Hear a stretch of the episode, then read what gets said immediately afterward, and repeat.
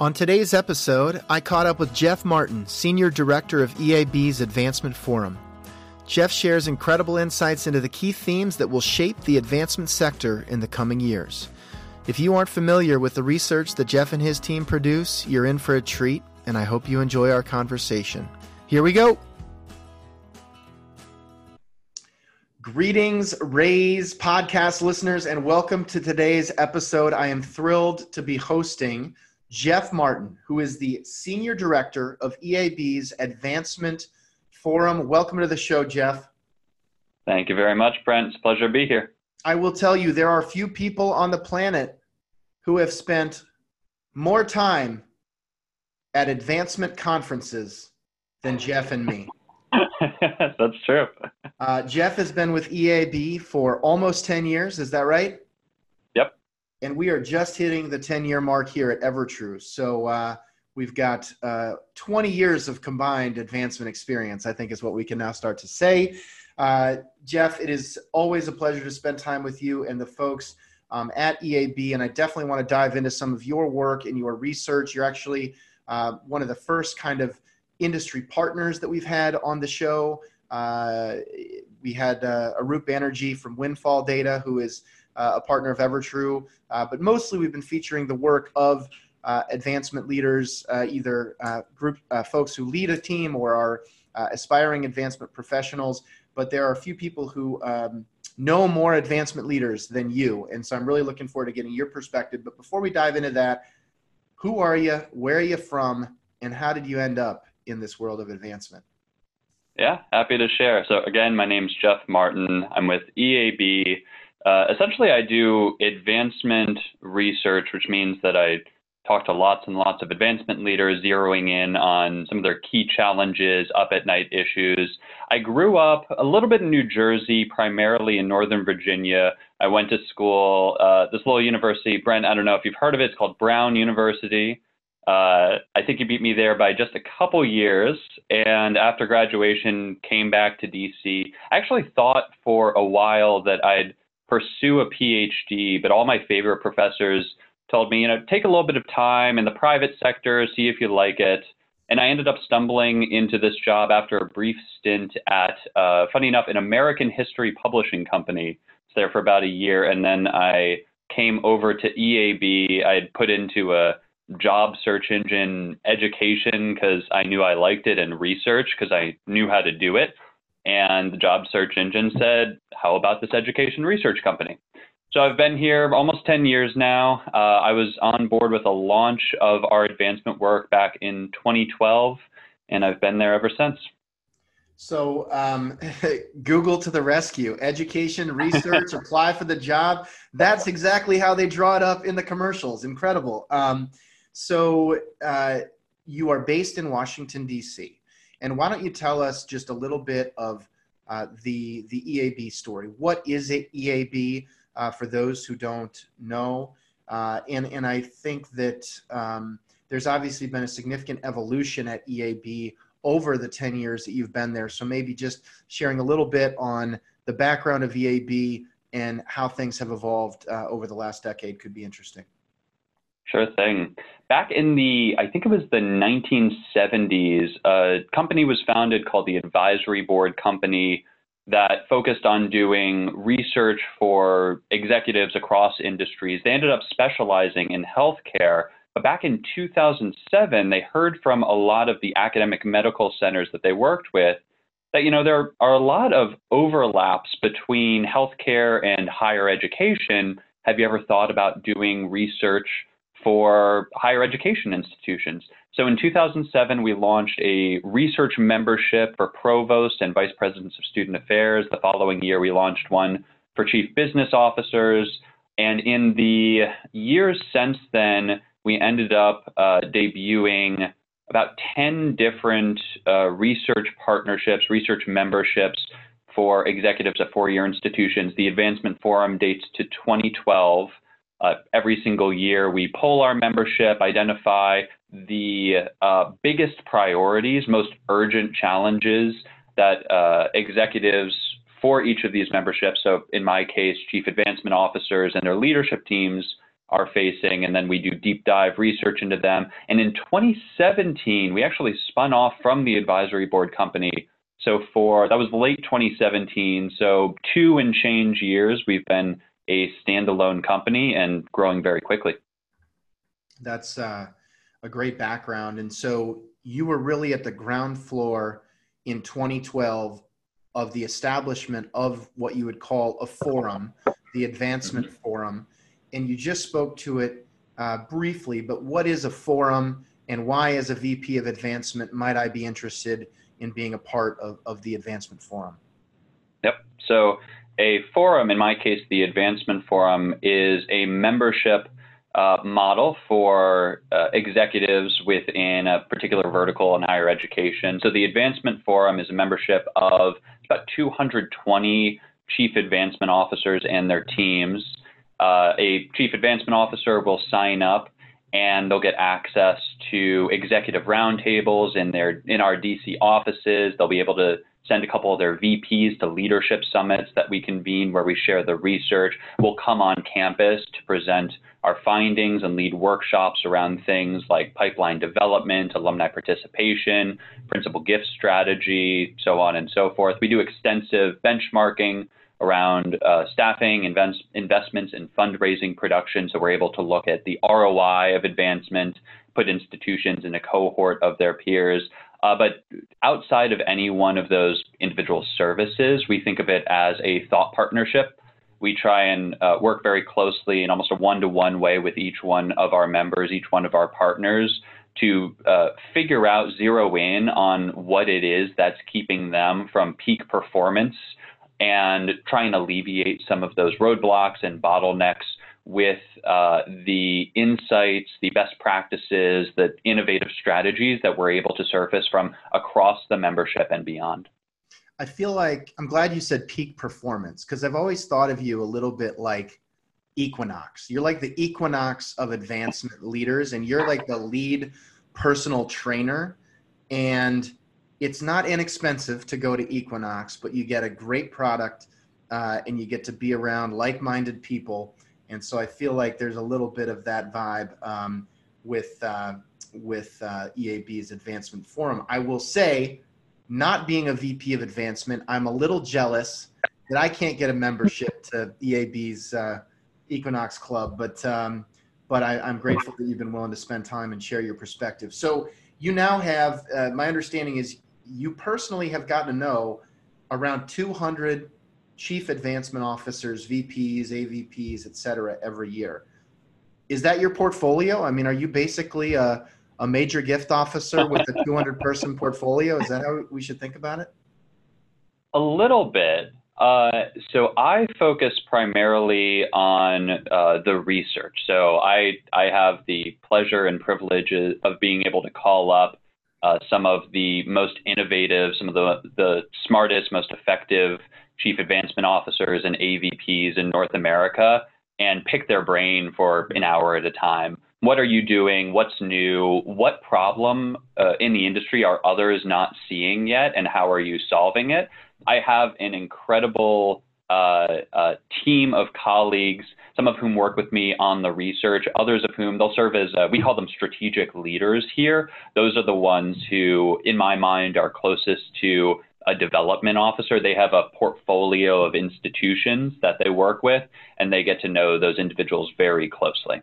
Got it. So you're like the dean who gets to spend time with the prospect, but doesn't necessarily have to make the ask.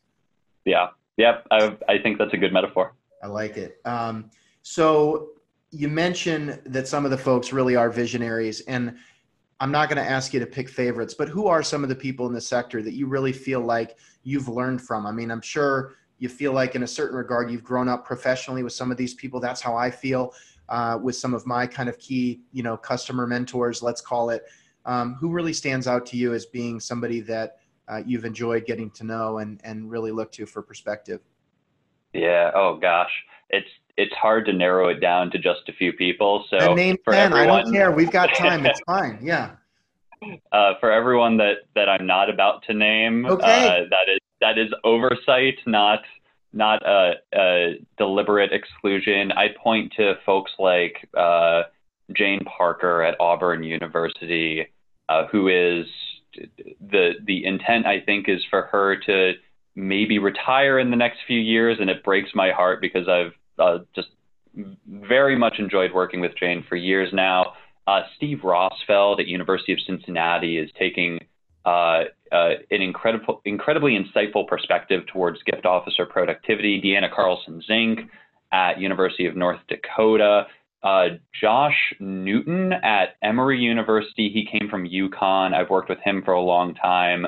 Uh, Brent, I think you've presented with him in the past. Yeah. He is a, a big digital thinker. Um, Josh Friedman at University of Miami. He came from Arizona State University. He's completely overhauling their major gift pipeline by actually building it into a pipeline, redefining what engagement looks like for mid-level or emerging donors. Um, Dexter Bailey, he was at Stony Brook. He's at Caltech now. Has done incredible work. There, there are people all across uh, North America. Oh, Peter Fardy at Dalhousie University in Canada uh, is incredibly insightful, very thorough and rigorous thinker. He actually just published uh, an article in an advancement journal that I've been proselytizing about for the past week or two around not just how to um, how to fund advancement without competing for the uh, with the academy for scarce budget dollars, uh, but also uh, he presents kind of a, a, a, theoretical framework for the constraints that advancement leaders face in their work.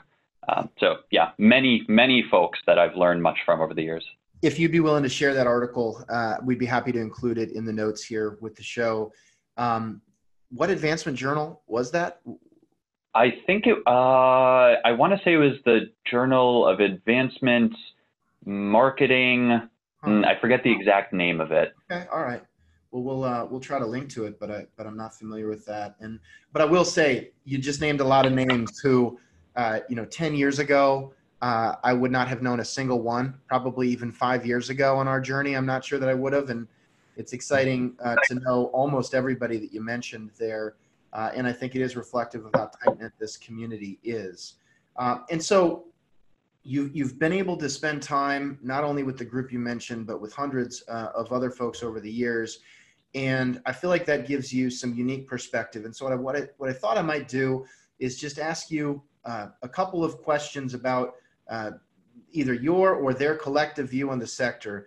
And then in a bit, I'd like to dive into some of the research that you shared at the recent AGB conference, Association for Governing Boards. We were just out there, which is when we re- reconnected in San Diego. Uh, Jane was there, Steve was there, Deanna was there, uh, really good group. And, um, and so we'll dive into some of those research findings here briefly. But before we uh, go there, I would just love to get your perspective at this juncture, 10 years in, as we really get ramped up here in 2020. Where do you think the advancement sector is over investing? and where is it underinvesting? Mm-hmm. It's a good question. Uh, I would say there's likely a good degree of overinvestment in alumni participation focused strategies. When we launched the Advancement Forum back in 2012, there was uh, an incredibly high degree of urgency around participation and young alumni giving in particular. Donor counts had fallen off a cliff, had uh, been doing so since the early 90s. And there was a recognition that if uh, our the top of the donor funnel uh, completely contracts, then we're going to have no major gift prospects 10, 20, 30 years down the road, which is certainly true.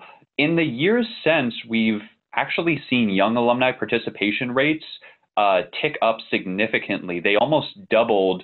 I think it was between 2013 and 2018, but it's come at the expense of giving from older individuals with the scarce budget dollars that advancement has. I would say this isn't uniformly true, but some leadership teams direct too many of these dollars towards uh, strategies, direct response strategies, transactional giving strategies that are designed to bring in as many donors as possible, uh, but it's at very low levels and it's without an eye to what the pathway out of that gift towards something much larger would look like. Yes. So I would say quite a bit of overinvestment participation. I would venture probably underinvestment in pipeline development. I've talked to countless advancement leaders who say between the top of the annual fund and the bottom of either the major gift level or whatever it is, whatever level it is that major gift officers will get out of bed for, there isn't ownership, there isn't accountability, there isn't strategy. It's a, a bit of a no man's land of donors who are just waiting for a gift officer to show up and otherwise are getting one size fits all appeals. Uh, someone once remarked to me that if someone's asked for, say, a $25,000 gift, it's almost never going to be their full capacity at that moment.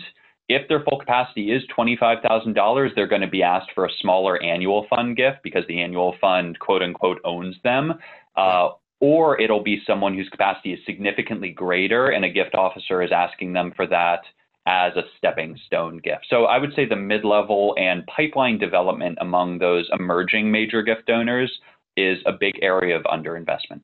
Very hot topics, and we're hearing a lot of the same issues. And we refer to it as the missing middle. I mean, there really is just this massive gap in experience uh, for the donor between when you are actually in a gift officer portfolio being nurtured uh, on a one to one basis in an ongoing manner.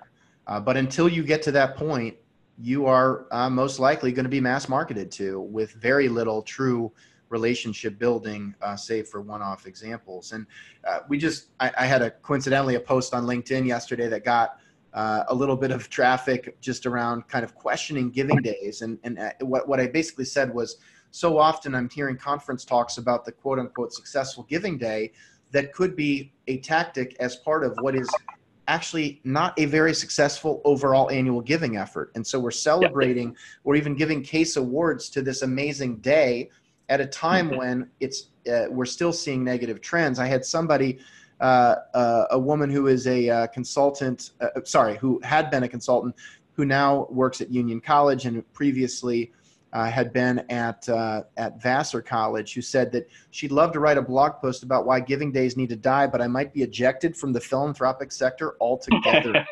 so. It, it, what is your view on that topic? And I bring it up because I do feel like uh, the Giving Day was one example of a really significant investment in staff time, in some cases technology, to really attack this uh, young alumni donor base. And what we feel, and what you just indicated as well, is that it could make us really take our eye off the ball and make the missing middle even uh, more missing. Yeah, it's it's a tough question. I like your perspective. It's provocative. I like provocative it's a tough question because we do still have to bring donors into the top of that funnel. Right. And giving days can be, they've shown themselves to be a useful urgency lever for donors who will look at the latest appeal in their direct mail pile and say, eh, why now? This is just more recycling. Uh, giving day, it's time bound, it's urgent, it's the sort of thing that inspires people to act. The things I would say are missing from Giving Days is, I guess, I guess the first thing I would point to is accountability, or you could say ownership of the donors. Giving Days are a come one, come all event, uh, which is great, but at the same time, are we getting the right people to give? And once we deal with that accountability or ownership piece, the prioritization of donors, what's the follow through? So, great, someone gives to a giving day. What's the next step? If the next step is, oh, we'll ask them again for next year's giving day, that yeah. doesn't advance the relationship right. in any meaningful way. I would I would venture that there that a giving day should be an early step in a relationship that over the course of the year includes multiple personal communications, engagement touches, content and experience that are molded around the individual's preferences and passions. If uh, the pipeline development strategy is just a one off giving day, then the habit of giving that we idolize actually isn't much of a habit at all. Yeah, look, I, I couldn't agree more. And I think that uh, where I'd love to see those, those conference presentations evolve to is uh, look, we did a giving day, we had 3,000 donors, uh, 1,200 of whom were first time donors. And of those 1,200 first time donors, 115 were rated at a million dollars and above, but not assigned to gift officers. And we have now assigned 115 people into discovery portfolios. The gift officers went out, stewarded those individuals, and thanked them for their participation in Giving Day. We've now visited 50% of that population. Uh, so let's call yep. it 57 and a half people. And we have now uh, generated uh, $4 million in major gift pipeline thanks to the acquisition work that was done on our giving day. That's where we'd mm-hmm. like to, to see it get to, um, that there really is a handoff uh, and sort of immediate stewardship, especially for folks who have indicated capacity. The worst thing that could happen is a, a donor with $5 million in net worth makes a gift on giving day and doesn't hear again until the next giving day, which I do think Absolutely. is unfortunately the status quo. One of the biggest drivers of donor attrition is that they forget that they gave, which I would say is our fault. We should not let them forget that first gift, that giving day gift, should be a trigger that sets in motion a whole package of stewardship, communications, and cultivation. One of the things, one of the capacity limiters that advancement faces is that there's a lot of unintentional bureaucracy or inertia that goes into setting in motion all those events. It's very people dependent, it's very manual.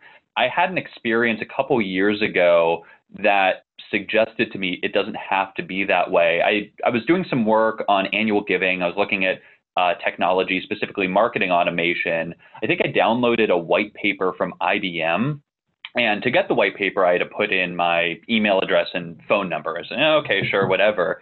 About 10 minutes after I downloaded that white paper, my desk phone started ringing with a sales representative from IBM, curious why I was investigating marketing automation. Right. They and of course, that wasn't someone on their end who saw me come in and said, "Oh, I need to go tell John Doe, sales representative, to call Jeff."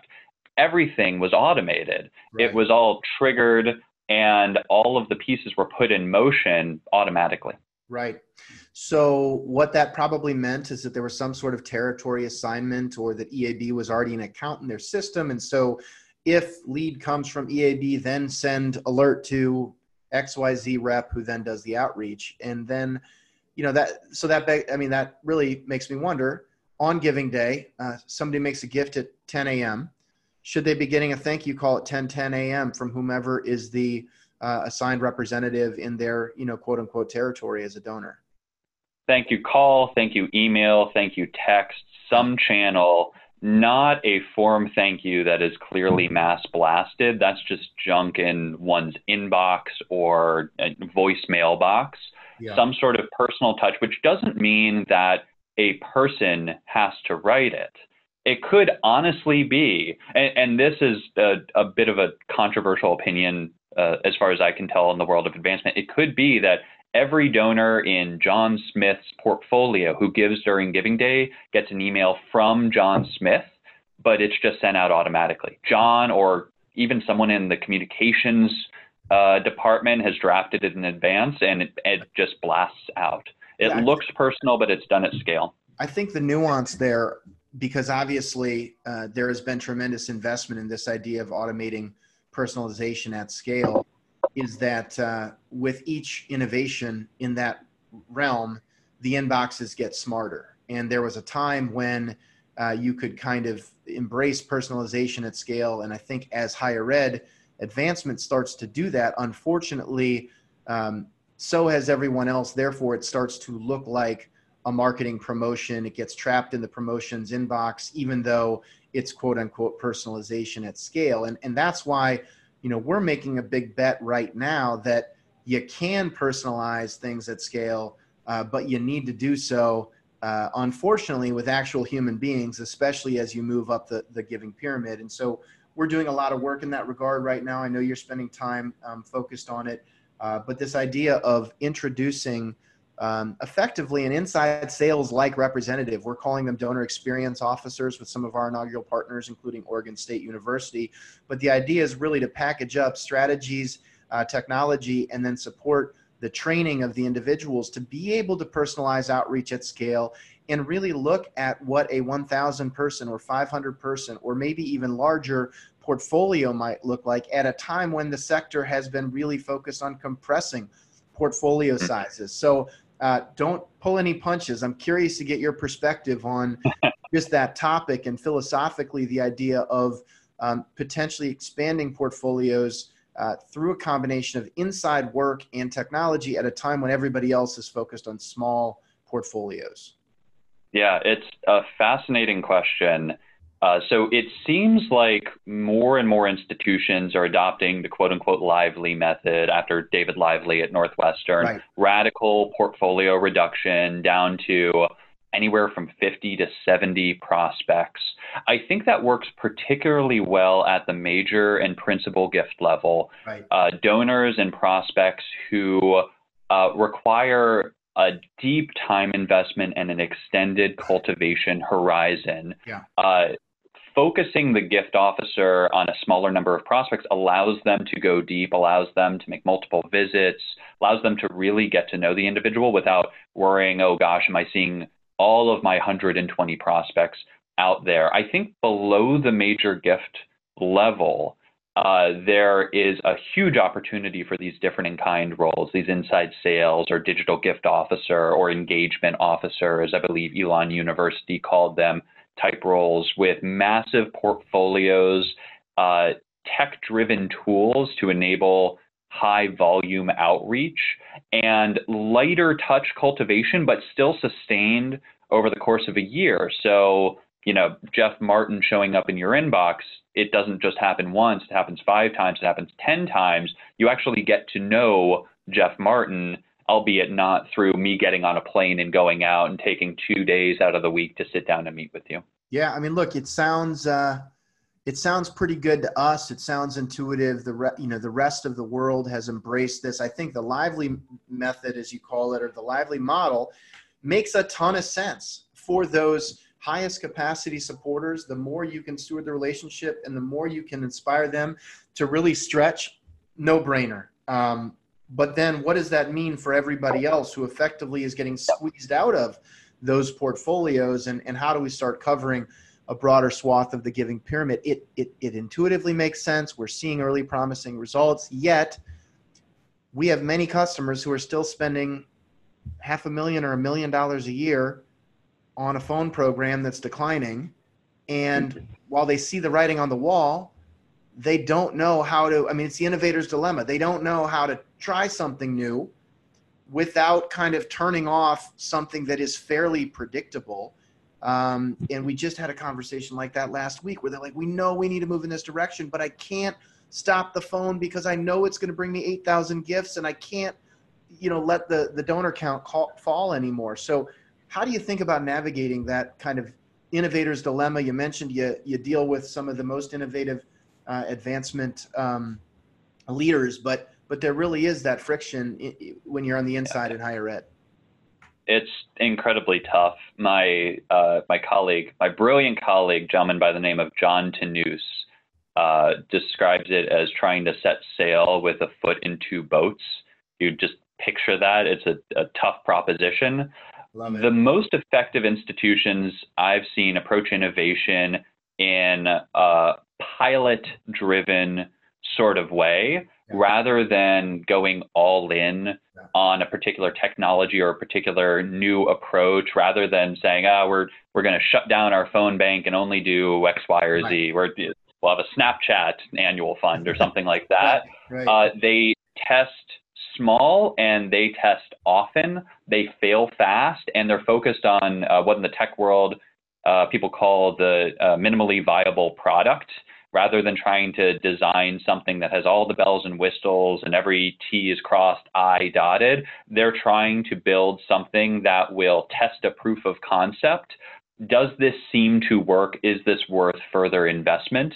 Um, and those institutions that are most innovative and most effective in this realm, they try a lot of things that don't work while still holding that core steady, albeit oftentimes with uh, slight disinvestment, starting to scale back uh, in areas that aren't working. They also live and die by prioritization. Are we calling donors who our data tells us are not going to give over the phone, which requires a level of data, a depth of data, and an expertise with data that many advancement shops lack, but more and more are starting to invest in. Our analysis found, uh, I think the number was 53% of advancement teams have at least one FTE dedicated to data analytics. Mm-hmm.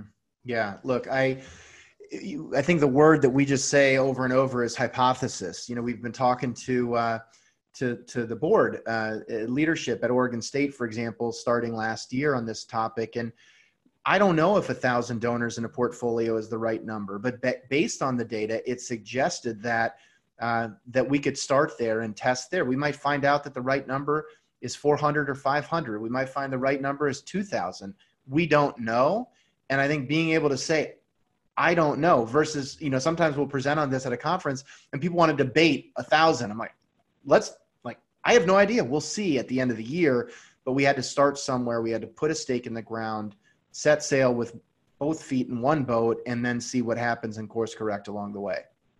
One thing that an idea that excites me, and at present it seems to just be an idea, uh, we're talking about smaller portfolios. We're talking about bigger portfolios, right? what's the right portfolio size? I could see a future in which the portfolio is obsolete, in which rather than having 50 or 100 or 1,000 donors that are assigned to me, who I have to track, I have to be accountable for, I'm instead given five or 10 donors a week uh, as kind of a task to cultivate mm-hmm. someone that I am for that moment accountable to, that would imply a far greater degree of automation and much more advanced technology and AI that w- than we have today. It would also uh, imply a much uh, much bigger scope for the role of prospect management. Mm-hmm. Essentially, all of those cultivation decisions, all of those decisions about who is ready now for a touch, a visit, a proposal would come not from the gift officer, but rather from a central team, kind of air traffic control. Yeah. It's still an idea now. I've heard some of the uh, most forward thinking advancement leaders talking about this. I have yet to see anyone fully yeah. put it in practice, but my research team is is actually trying to to run it to ground right now. It makes me think about a book that I read that was pretty meaningful early on called Predictable Revenue. I don't know if you're familiar with that book, but it's basically the idea that you should separate uh, prospectors from closers. And uh, this has become pretty popular, uh, almost standard practice in the for profit sales world. But I think that in the advancement space, that role is still quite blended. So you've got gift officers who are effectively prospecting, and the science indicates that people who are great prospectors aren't necessarily great closers or vice versa. And so division of labor can bring efficiency. And, and I think what you were describing reminds me a lot of what you might think of as a business development representative, which essentially is uh, a role in the in the sales world that we've employed, where you're um, you know scanning through various leads, doing outreach, and then trying to find out when it makes sense to effectively make an assignment. And and yeah, I mean, I think the way this might play out is that down the road we've got a group, you know, a, a high end team that might only have 10 or 20 prospects that that um, can generate really significant revenue, and then you might have uh, another team with 50 million dollar prospects and then another team with you know 250 25000 dollar prospects and so forth uh, on down the giving pyramid uh, until the math maybe doesn't make sense anymore. We'll see. Let's table that for now. Uh, as i mentioned earlier we reconnected at the agb uh, conference in san diego uh, and they do a really nice job. It has become one of my favorite conferences of the year. They really treat, I think, partners and vendors like us very well and make us feel uh, like we're really a part of, of the program. Uh, and in this case, we were a part of the program. You were a part of the program as well. And you uh, spoke with Steve Rosfeld, who you mentioned before at the University of Cincinnati, uh, and Deanna Carlson Zink, who runs the North Dakota Foundation and you did a talk on the five defining challenges of the next decade for advancement leaders. And so if you wouldn't mind just quickly kind of walking through those five points, uh, and why don't I just name them one by one, and then we can just kind of get a quick reaction. And then if there's additional uh, ways that uh, our listeners who are interested can get access to the presentation or some of the research, I will defer to you there. But you had five defining challenges of the next decade. One, maximizing fundraiser efficiency. Two, right sizing investments in digital transformation. Three, navigating the participation pipeline trade off. Four, scaling and sustaining principal gift success. And five, realigning core mission and revenue growth. So I loved the, the presentation. I love the perspective of your uh, colleagues from Cincinnati and North Dakota. Um, why don't you just take it away with point number one? Maybe even before you dive into that, how did you come up with this idea? Is this a template you've used in the past, or was it really a new approach as we enter 2020? Yeah. So the research methodology we used is uh, one that we often use for our studies. We poll our members about their biggest challenges. We get on the phone with over 100 advancement leaders. We do extensive data work to look for trends, literature reviews, so on and so forth. What was different about this year was typically we'll choose a scoped topic, uh, pipeline development or annual giving or alumni relations.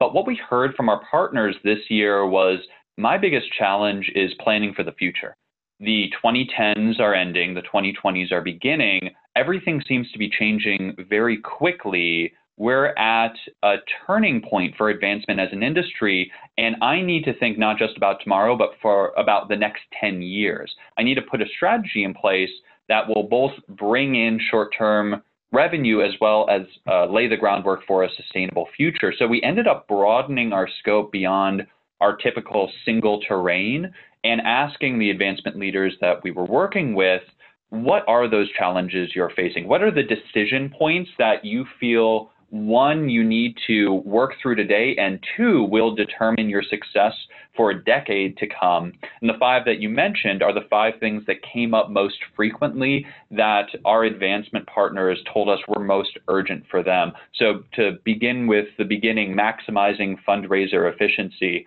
that was the top of the list uh, across North America, gift officers, they are a very high ROI investment, but one study found that the median major gift officer brings in less than $500,000 every single year. There is a big performance differential between our top producers and everyone else in the shop. Uh, per our analysis, the top 25% of gift officers brought in more than four times what even the middle 50% did. So our partners were pushing us to diagnose the uh, the pain points, the challenges, the bottlenecks that were pre- preventing their middle performers from uh, elevating their performance from being in that uh, top quartile. Yeah, and I, I was struck by that research, and it made me wonder is the fact that half of the gift officers raised less than 500,000 in 2018 a problem? Or is it indicative of just h- how different portfolios are? If i'm a experienced principal gift officer with a mature uh, portfolio at a top institution doesn't it make sense that i would raise 10 million a year while my junior level colleague who's technically a major gift officer, but really has more like a leadership giving uh, portfolio, is raising five hundred thousand dollars. But if we're paying that gift officer a hundred thousand a year, or maybe one fifty fully loaded, might it still make sense to have intentionally some lower performing quote unquote gift officers in order to support broader coverage of the giving pyramid?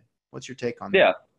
I I absolutely agree. Uh, there isn't one one size fits all type role for gift officers. Expectations vary based on the portfolio. The problem I see is that many of those more tenured senior gift officers, their portfolios are composed of more high net worth prospects that, than they can actually cultivate.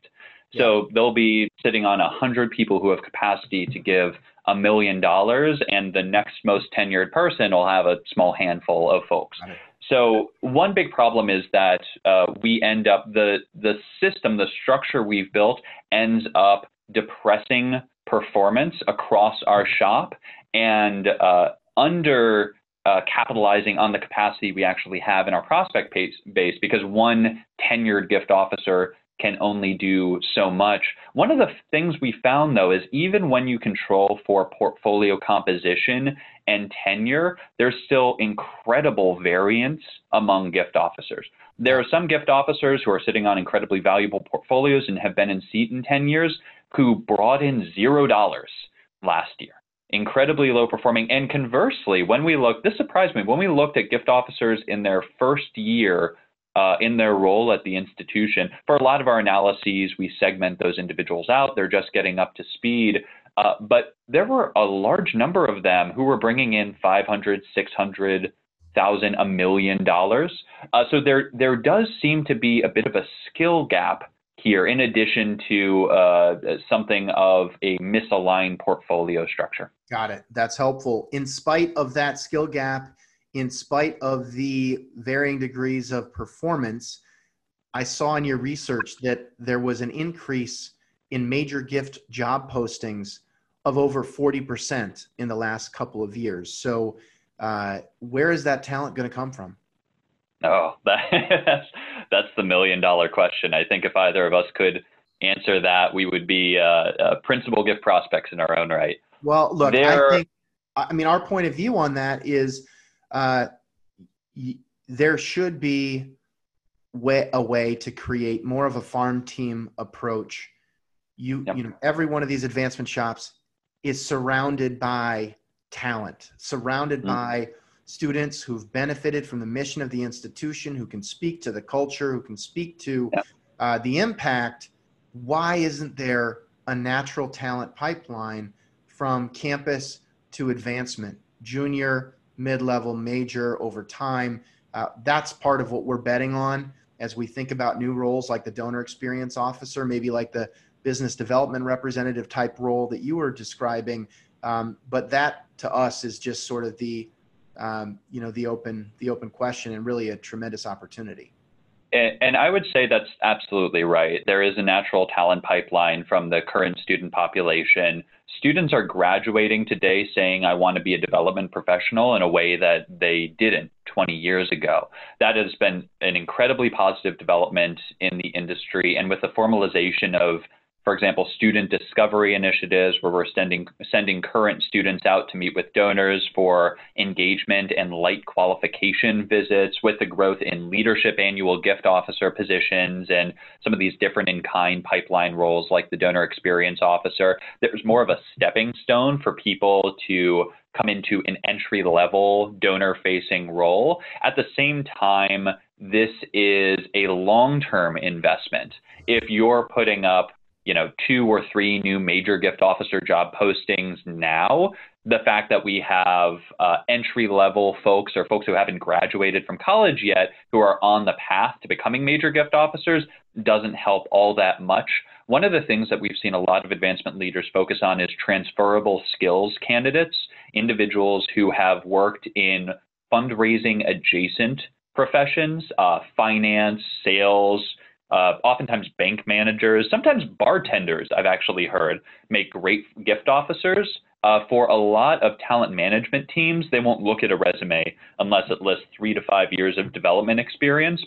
But for those shops that are best filling their talent gaps, they're actually looking beyond the industry and expanding the size of the pie overall. Love it.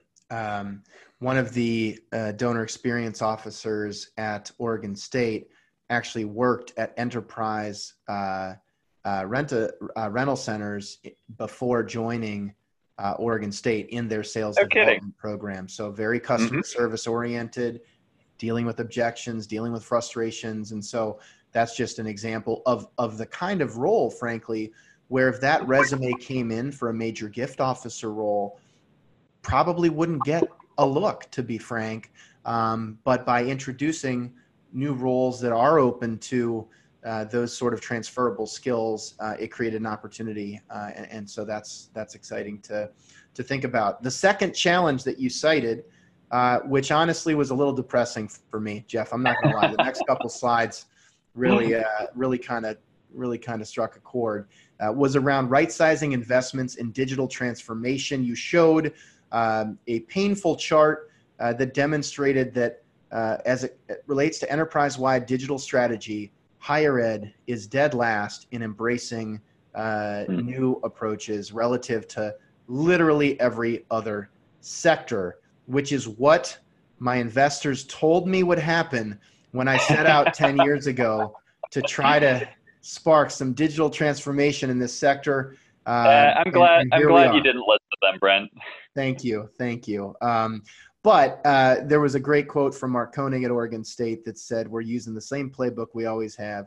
We're pretending digital transformation doesn't exist." What's your read on that? Obviously, in spite of higher ed lagging, you've got some innovative leaders who are talking about it who want a solution. Yeah. There are a lot of solutions out there nowadays, and digital is comprising a larger and larger share of advancement budgets. Uh, it is eliciting a bit of consternation from advancement. They know they're behind, but they don't see a clear path forward. Uh, I think the way Peter Hayashida at UC Riverside put it is uh, when it comes to the vendor landscape, I don't see anyone emerging from the forest yet. I just see a forest. Doesn't really see, you know, what is that path towards comprehensive digital strategy. One of the lessons, so for this particular challenge, uh, my research team uh, and I turned extensively to the private sector Harvard Business Review was a great uh, resource. In particular, this one article that a Stanford business professor, Behnam Tabrizi, and a few of his colleagues wrote called Digital Transformation is Not About Technology. Uh, so what, what they did, I, I, think it's a smart conceptual shift. Uh, they said, don't let the tail wag the dog. Don't go out and pursue technology for technology's sake. Don't don't start out saying we need a machine learning strategy. Why? Because uh, machine learning will change the world. Start out with the business objective. Start out with the strategic imperative that you need to act on, irrespective of the tool you use to do so, and then back into okay, what do we need? What equipment, what infrastructure, what technology do we not have that we need to invest in to achieve that?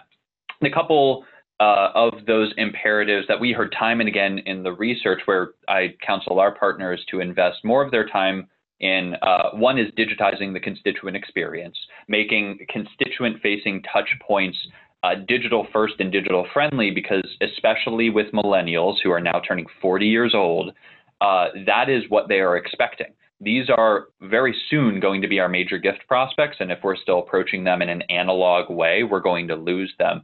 The second is to um, to use data to drive better decisions. There are a lot of slow decisions. There are a lot of gut decisions. I know there's been conversation on this podcast about art versus science. Putting that aside, the more information we have at our disposal, the better the decisions will make. Uh, so we look at some institutions. William and Mary is a great example. They built a geek squad of analysts who are schooled in R and Python to build predictive models for them. It essentially just helps their advancement leaders work smarter in addition to harder. Uh, and the last one is automating workflows and processes. There's lots of low ROI work that goes on in an advancement shop. We touched on earlier the fact that someone giving during a giving day for that to lead to uh, a series of touches, active management, personal outreach, there are a lot of people who have to intervene and take action. It's all very slow. Across industries, we're seeing automation transform tasks and workflows and job roles so that things move much faster and we can capture a lot of the return that these inefficiencies are currently taking away. Great overview. I think the uh, the student worker whose job it is to go look up people on LinkedIn and ensure the data is up to date in the database is uh, reflective of something that has to go away and, and cannot be, you know, 10 years later, the same thing that we're doing. Um, and so I'm optimistic that there will be uh, a lot of improvements in that regard uh, and in many of the examples that you indicated. The third big challenge uh, which we could probably do a whole episode on. It's going to be hard to keep this one relatively brief, but it's navigating the participation pipeline trade off. With scarce resources, advancement leaders must make tough choices. Talk about that. Yeah, so I think of this as the future of annual giving section, the future of annual giving challenge. We touched on this a little bit earlier. The so something a point that I've in passing made for a couple years now is every dollar that isn't spent on major gifts is a bit of a loss leader for the institution. It might not actually be in the red, but the opportunity cost of not investing in the front line, not investing in high net worth prospect cultivation at a time when the US economy is vaulting those high net worth households higher and higher, that's just a huge cost. So we have to be judicious in our investments in uh, or outside of major gift cultivation. That means annual giving. For a lot of advancement shops, they advancement leaders historically have looked to annual giving and said, okay, you're you're going to both uh, drive our participation rates higher and bring in as many donors as possible, and bring in as much revenue as possible from a smaller subset of those donors who have capacity to give leadership annual gifts, who are major gift prospects for the future. But as we talked, especially with some of the uh, uh, more innovative, smarter annual giving professionals across North America, Lacey LaRue at University of Oregon, she was previously previously at Oregon State, comes to mind. Uh, they remarked to me that uh, annual giving shops don't have the budget to do both participation and pipeline well. Both of those are very high cost endeavors, even to just maintain steady state performance. I mean, you look at participation rates for the past 25, 30 years, and it's just been in free fall. It can take millions of dollars to just hold that steady advancement leaders essentially have to make a choice about which of those two efforts they'll prioritize participation growth through things like giving days and give to get transactional stock campaigns and crowdfunding and the like, or uh, pipeline development through uh, ideally high volume, more scalable, but still somewhat limited one to one interaction with emerging capacity donors. Uh, it's something that many advancement leaders are uh, iffy about contending with, but I think it's a choice that increasingly uh, they're making. And honestly, I'm seeing more and more decisions towards the pipeline part of that trade off. Yeah, it, I always uh, think about how unique this sector is. If you think about donors as customers and as gift size as revenue potential, relative to the for profit world, there are very few businesses that have customers who could transact at a $10 million plus level the same year that they have other customers who could transact at a $5 level and everything in between. And one of the sectors that I've been fascinated by and, and, and was really aggressive in using data early was the gaming space, casinos. Uh, and when you think about oh. the casino, right, they've got a high roller room, which is tailored to uh, the top of the pyramid. And then they have penny slot machines and literally everything in between. And, and it's always fascinated me. I, you know, why, why don't, why don't casinos only have high roller rooms? Why, why do they decide to have penny slot machines? I'm sure that there's a 90 10 rule where 10% of the, the casino customers are generating 90% of the revenue. Yet, with all of the data at their disposal, they have chosen to optimize for both quote unquote broad based participation and high touch, high end, major gift like gaming. Uh, and they've made the math work to be able to do all of that. And it makes me wonder uh, if there might be something advancement can learn from that space. So if anybody here has connections to the gaming space, we are all ears. Yeah, I I love that metaphor. What's unique about advancement is we oftentimes look at our equivalent of the penny slot machines as a way to bring in people who we hope will end up in the high roller rooms, uh, which I think is probably a little bit less the case with casinos. We think of annual giving as a funnel, as a pipeline, and the bottom line, my push to our partners is to make sure that your strategy, staffing, structure is optimized to treating that like a pipeline so that we're not just bringing in $5 donors for the sake of $5 donors, uh, and we're not losing $5 donors who will become $100,000 donors if we cultivate them correctly. Right, and I suspect that part of uh, you know part of the data-driven approach in that space in the in the gaming space is of the thousand people who played the penny slots, and we are able to get a swipe card and some kind of email address or personally identifiable information. Who are the 10, 50, 100 that should be comped up to the next level?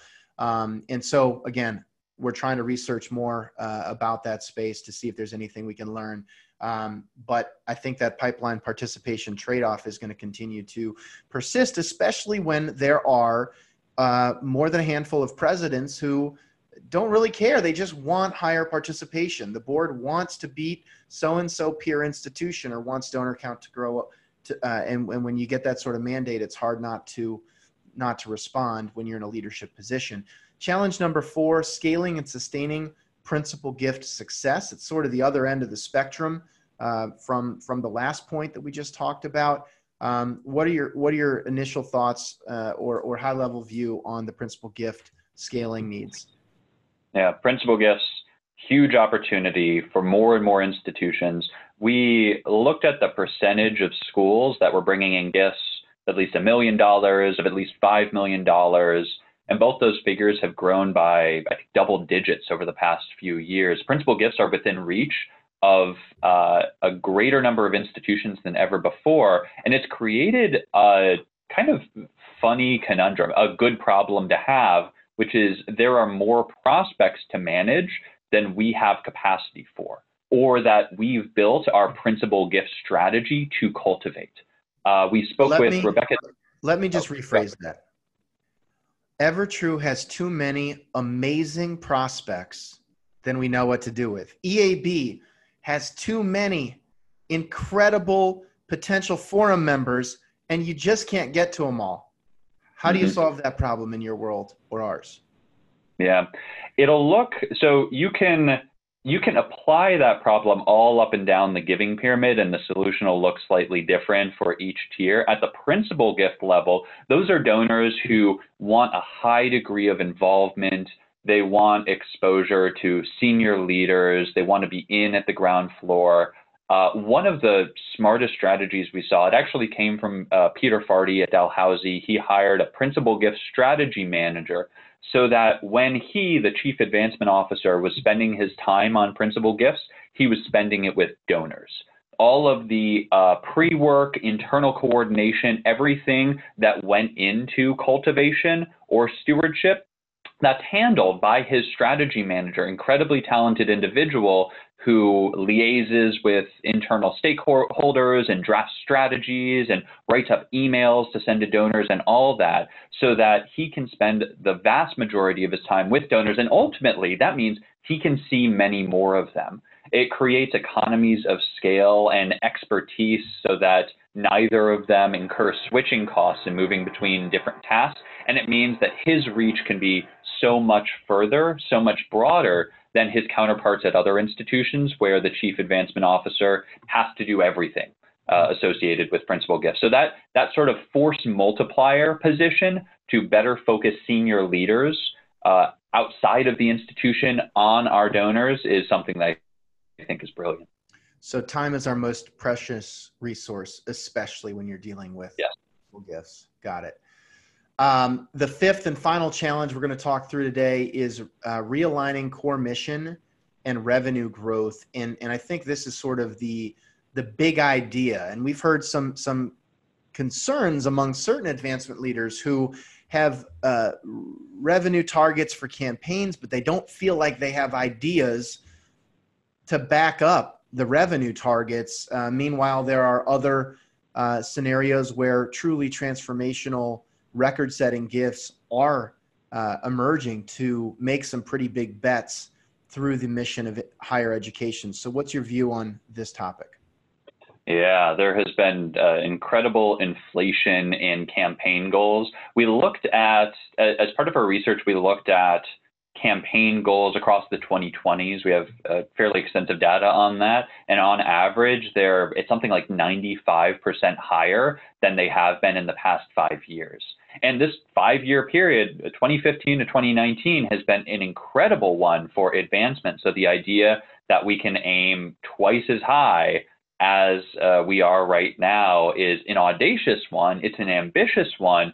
It's one that we heard from some of our advancement partners uh, is pushing them to almost scramble for big ideas to bring to donors, which has worked very well. Big idea driven principal gift fundraising has led to advancement shops closing gifts of unprecedented size, but there's starting to be a little bit of uh, questioning or pushback from institutional leaders, from some advancement leaders. I think the way uh, one of the folks we work with put it is, you know, I encounter the question how much of that $3 billion campaign goal actually supports the core mission of the university uh, as opposed to going to purposes that extend the mission but leave uh, core parts like uh, the uh, you know operating revenues, student success, uh, student debt untouched.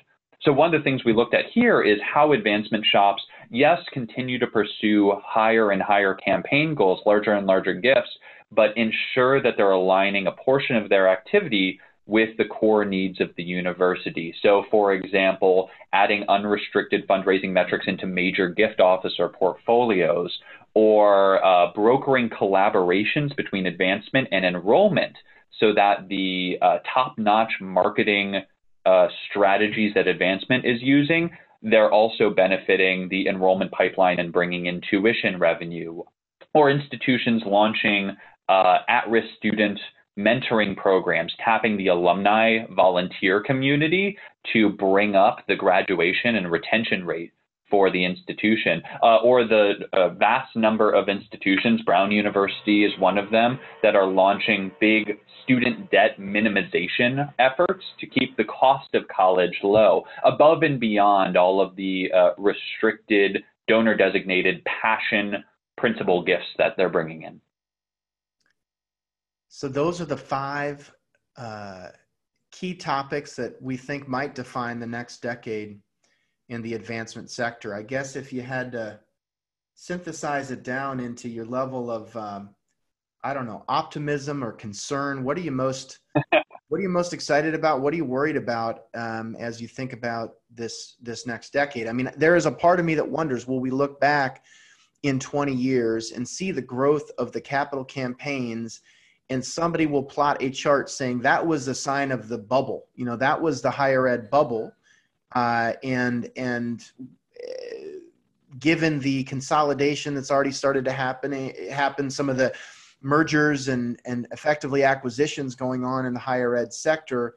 Um, it, it is going to be a fascinating next next 10 years but i do have a, a sense that uh, maybe 20 years from now it's going to look a lot different than it does today yeah, I'll start with my concern, which I will leave me ending on a positive note, I guess. Excellent. Uh, my concern is that so the U.S. economy in the past 10 years, the world economy, has gone through a transformation that has vaulted the wealthiest individuals to uh, greater and greater wealth. And at the same time, this I actually don't see many people talking about, but there's been a cultural shift among high net worth households to a point where philanthropy is it's almost trendy. People have always been giving, but now it is something that defines what it means to be an ultra high net worth individual, the giving pledge uh, and the like. My concern for advancement is across the 10, next 10 years, the economy and society and culture might shift in a way that draws back the philanthropy of the wealthiest individuals and as a result undercuts revenue growth. Because a vast mass majority of uh, higher ed advancement higher ed fundraising dollars come from a few individuals giving very very big gifts. So honestly i would not be shocked if we look back in 10 years and 20 years and say, oh, the peak for revenue, uh, much like uh, we had a peak for participation, the peak for revenue was in 2022 or 2025 or whenever.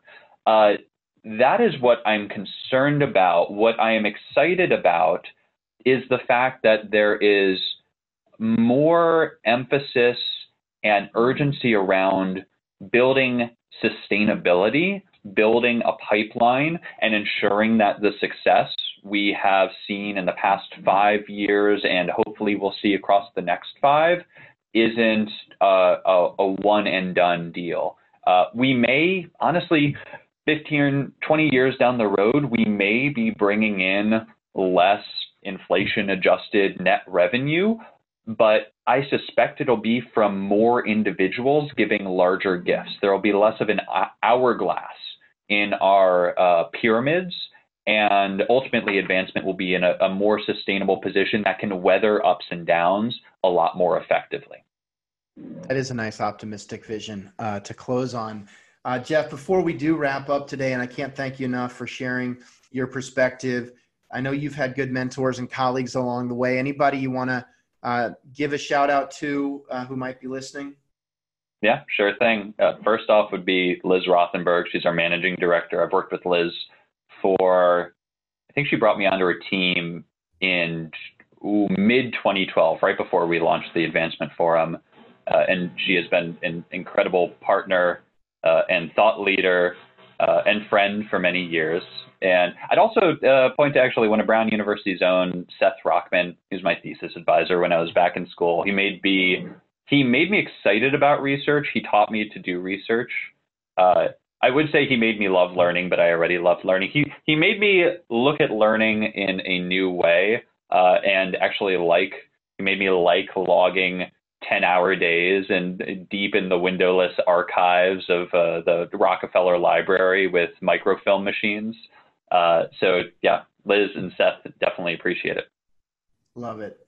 Uh, so, if our listeners want to learn more about EAB or learn more about your work, are there uh, any resources that you would point them to, or if they want to stay in touch with you, what's the best way to do that? Yeah, absolutely. Uh, a quick jaunt over to eab.com. We'll show you a, a, lot of the resources we have. Some of them are, uh, you know, paywalled, but there are quite a few things that we have out there. Countless infographics on uh, what distinguishes high ROI advancement shops or top performing gift officers. The occasional white paper you can download. So go peruse our online resources. If you want to know more, uh, just drop me a line. I'm at, uh, so my name's Jeff Martin I'm at jmartin at eab.com. I look forward to hearing from you. Yeah, look, the EAB.com site, it's a little bit like that first Equinox experience. They're going to give you that guest pass, give you a taste for it, uh, but ultimately, uh, I think you will see that the experience uh, warrants the investment. Uh, and Jeff, thank you for sharing so openly with us over the years uh, with the sector. Uh, and I have no doubt that I will see you uh, at a Sheraton at a CASE conference sometime soon. Yep, that that is for certain. Looking forward to it, Brent. All right, thanks, Jeff. Cheers. Take care.